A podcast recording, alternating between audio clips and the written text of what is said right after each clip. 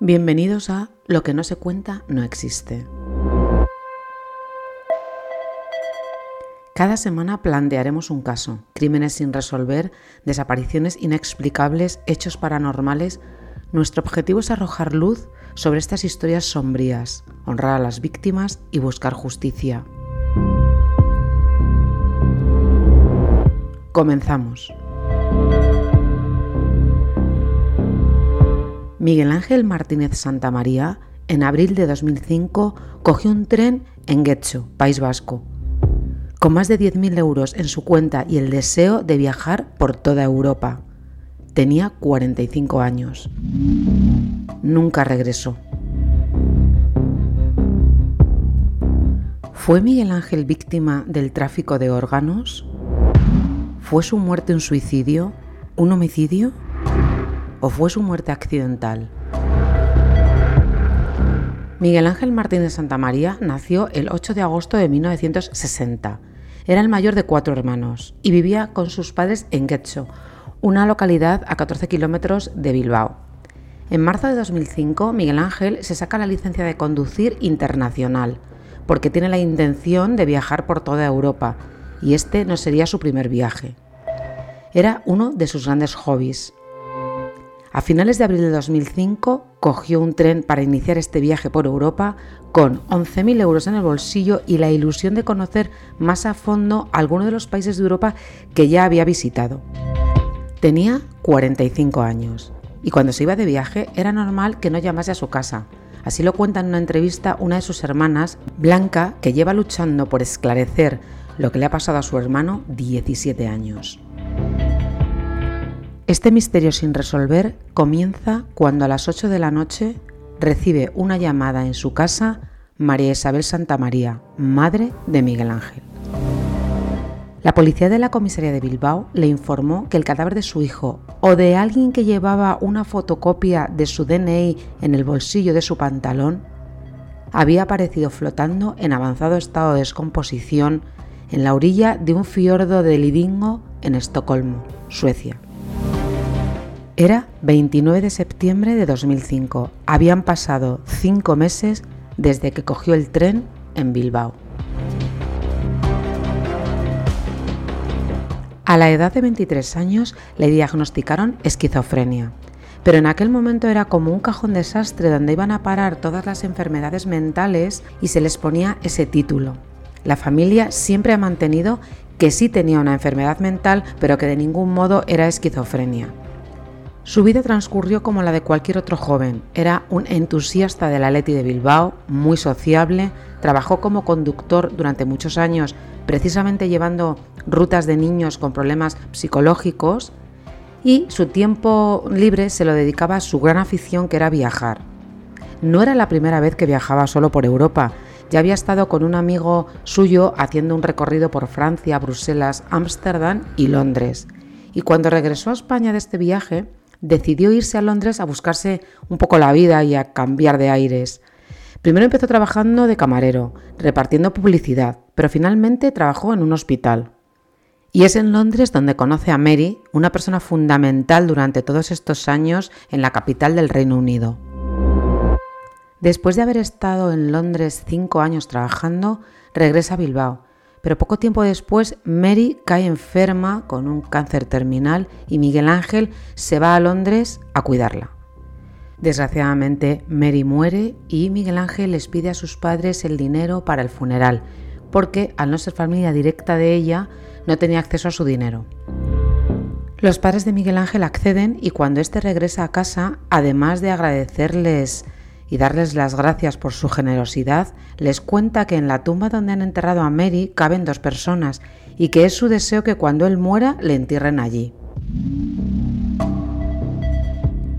El último dato que se tiene de Miguel Ángel es en junio de ese mismo año. Miguel Ángel se registró en el Consulado Español de Estocolmo, donde informó a los funcionarios de que tenía problemas con su tarjeta de crédito y que no podía acceder al dinero de su cuenta Miguel Ángel en su cuenta tenía 11.000 euros ahorrados, además de la pensión de 618 euros que cobraba mensualmente del Estado por su diagnóstico de esquizofrenia.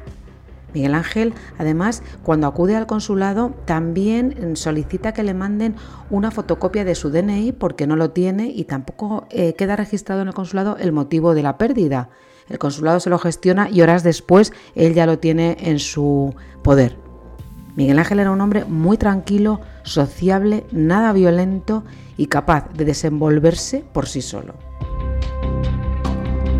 Volvamos al día en que la policía llama a casa de los padres de Miguel Ángel. Después de darles la noticia de su muerte, la explicación que dieron a la familia de cómo ocurrió la muerte de Miguel Ángel fue la siguiente. Lo más probable, les dijeron, es que se hubiera suicidado, arrojándose al mar desde uno de los ferries que une Helsinki con Estocolmo, que este hecho debía de haber ocurrido unas semanas antes del 22 de septiembre de 2005 ese día, Sarah Evans, una ciudadana británica, halló el cadáver de Miguel Ángel flotando en el agua junto al puente que conecta Estocolmo con el fiordo de Lidingo. Entre sus pertenencias no se halló ningún billete que probara que viajara en aquel ferry, pero sí se encontró una fotocopia de su documentación, una fotocopia que no sufrió descomposición alguna a pesar de llevar días sumergida en agua. El agua debilita las fibras del papel porque absorben la humedad y con el tiempo las enzimas y microorganismos presentes en el agua también contribuyen a descomponer las fibras del papel. Por tanto, el papel se vuelve mucho más frágil, se rompe con mucha facilidad y se desintegra.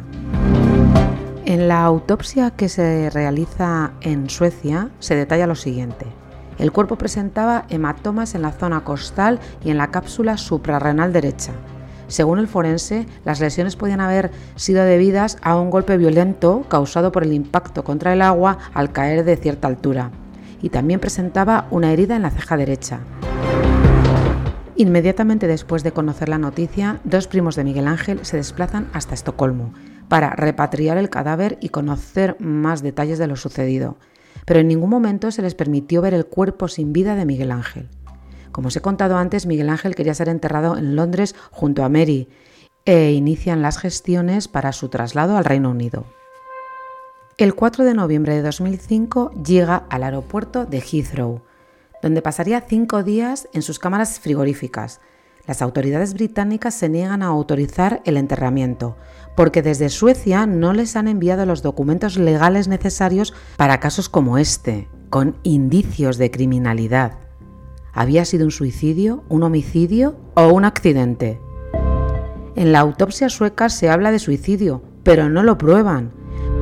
Y el responsable de la oficina forense de Westminster, Terry Lovegrove, ordenó efectuar una segunda autopsia. La segunda autopsia se realiza el 17 de noviembre de 2005. Las conclusiones fueron sorprendentes y todo se volvió aún más inquietante. El informe forense concluye que el cuerpo de Miguel Ángel Martínez de Santa María llegó a Londres sin corazón, sin el páncreas y sin el 60% del hígado. Los pulmones no mostraban signos ni de ahogamiento ni de encharcamiento. Ambos pulmones fueron diseccionados y no presentaban cambios patológicos específicos diferentes a los de la descomposición. También concluyeron que los golpes y hematomas no coincidían con la supuesta caída por la borda del ferry. La respuesta de las autoridades desde Estocolmo fue que el cadáver cuando partió de Estocolmo estaba entero con todos sus órganos intactos. La policía de Estocolmo, cuando halló el cadáver de Miguel Ángel, no tomó fotos del cadáver ni del lugar de los hechos. No hay evidencia alguna de que fuera correctamente identificado. No le practicaron ninguna prueba ni de ADN, ni dental, ni de ningún tipo. Su prueba más contundente es que se encontró en el bolsillo de su pantalón una fotocopia de la documentación. A pesar del avanzado estado de descomposición del cuerpo, este papel aparece intacto y esto tampoco le parece a la policía una cosa extraña o un hilo de donde tirar. Pero finalmente la familia decide enterrar a Miguel Ángel. Pero durante los últimos 17 años la familia no ha dejado de preguntarse ¿y si hemos enterrado el cuerpo de alguien que no era Miguel Ángel? ¿Y si era él, puede ser víctima de alguna banda dedicada al tráfico ilegal de órganos? murió de otro modo y luego fue arrojado por la borda del ferry? ¿Mienten las autoridades suecas y por qué? Después de mucha lucha por parte de la familia, el Ministerio de Justicia británico autorizó a exhumar el cadáver para hacer una tercera autopsia, que ante todo aclarase si ciertamente era Miguel Ángel Martínez Santamaría el que estaba enterrado. La hermana de Miguel Ángel, Blanca Martínez Santamaría, que es la coordinadora del SOS Desaparecidos Euskadi, ha informado en su blog, en el que lleva 13 años luchando y denunciando el caso de su hermano, que este permiso posibilitará, en primer lugar, identificar el cadáver y averiguar las causas de su muerte. Este permiso se lo han concedido a título personal a la familia, porque el Ministerio de Asuntos Exteriores español hizo mal las gestiones pidiendo este permiso. Lo pedía a un ministerio distinto al de justicia, que es el que expedía este tipo de permisos. En tres ocasiones la hermana de Miguel Ángel pidió ayuda en el Parlamento vasco, donde se votó en contra de que se le proporcionase esta ayuda. Ha corrido con todos los gastos porque nadie se hace responsable. Esta familia ha sufrido una falta de amparo por parte de las autoridades y una falta de colaboración a la hora de presionar a las autoridades suecas para que delimiten las responsabilidades y reabran la investigación ante la chapuza que cometieron. Desde hace tres décadas, la problemática del tráfico de órganos figura en la agenda de la Organización Mundial de la Salud, la OMS. De aproximadamente 120.000 trasplantes que se realizan al año, la OMS estima que entre el 5 y un 10% no son legales. Aitor Curiel López de Artante, miembro de la Sociedad Española de Criminología y antiguo profesor externo de la Academia de Cuántico del FBI, fue consultada sobre este caso y estas fueron sus conclusiones. Dudas sobre la correcta aplicación de los protocolos policiales. Ante una muerte sospechosa de criminalidad, no hacer fotografías ni del cuerpo ni del escenario del crimen es algo asombroso. Se podría entender la ausencia de órganos si estos se hubieran remitido a la institución correspondiente para someterlos a examen. La muerte se atribuye al ahogamiento, pero no proporciona información fundada y precisa acerca del momento de la muerte, pese que la ciencia forense tiene y dispone de herramientas eficaces para determinarla. El cadáver no fue ni siquiera identificado por la policía. Esto supera cualquier esperpento imaginable. Después de ahogado y transcurridos varios días desde su muerte, los órganos no sirven para nada, ni para la ciencia ni para, ni para donar.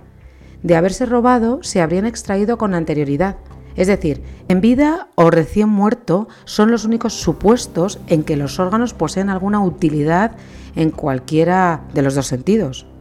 O alguien le arrebató sus órganos bajo condiciones controladas antes de que muriese y lo arrojaran a las aguas, lo que de ningún modo le pasaría desapercibido a la forense sueca. O se los extrajeron durante la autopsia para someterlos a examen y terminaron en el cubo de basura de la mesa de autopsias o en el frigorífico o en algún laboratorio a la espera de ser incinerados. Por último, estos escenarios legales no descartan tampoco la posibilidad de que hubiera sido vaciado para la obtención ilegal de órganos. Existe una demanda ilegal de trasplantes, incluso en Suecia. En los últimos años, según un estudio del Hospital Karolinska de Estocolmo, una treintena de suecos han pagado dinero para comprar un órgano en países extranjeros. La misteriosa desaparición y muerte de Miguel Ángel Martínez Santamaría a día de hoy no está resuelta. El velo de incertidumbre y las circunstancias extraordinarias que rodean este caso solo aumentan su complejidad. La muerte de Miguel Ángel Martín de Santa María se podría calificar de inexplicable, inquietante y digna de una mayor revisión y consideración. Me despido de vosotros con mi frase favorita. Que los malos no se crucen nunca en nuestro camino. Muchas gracias y hasta la próxima.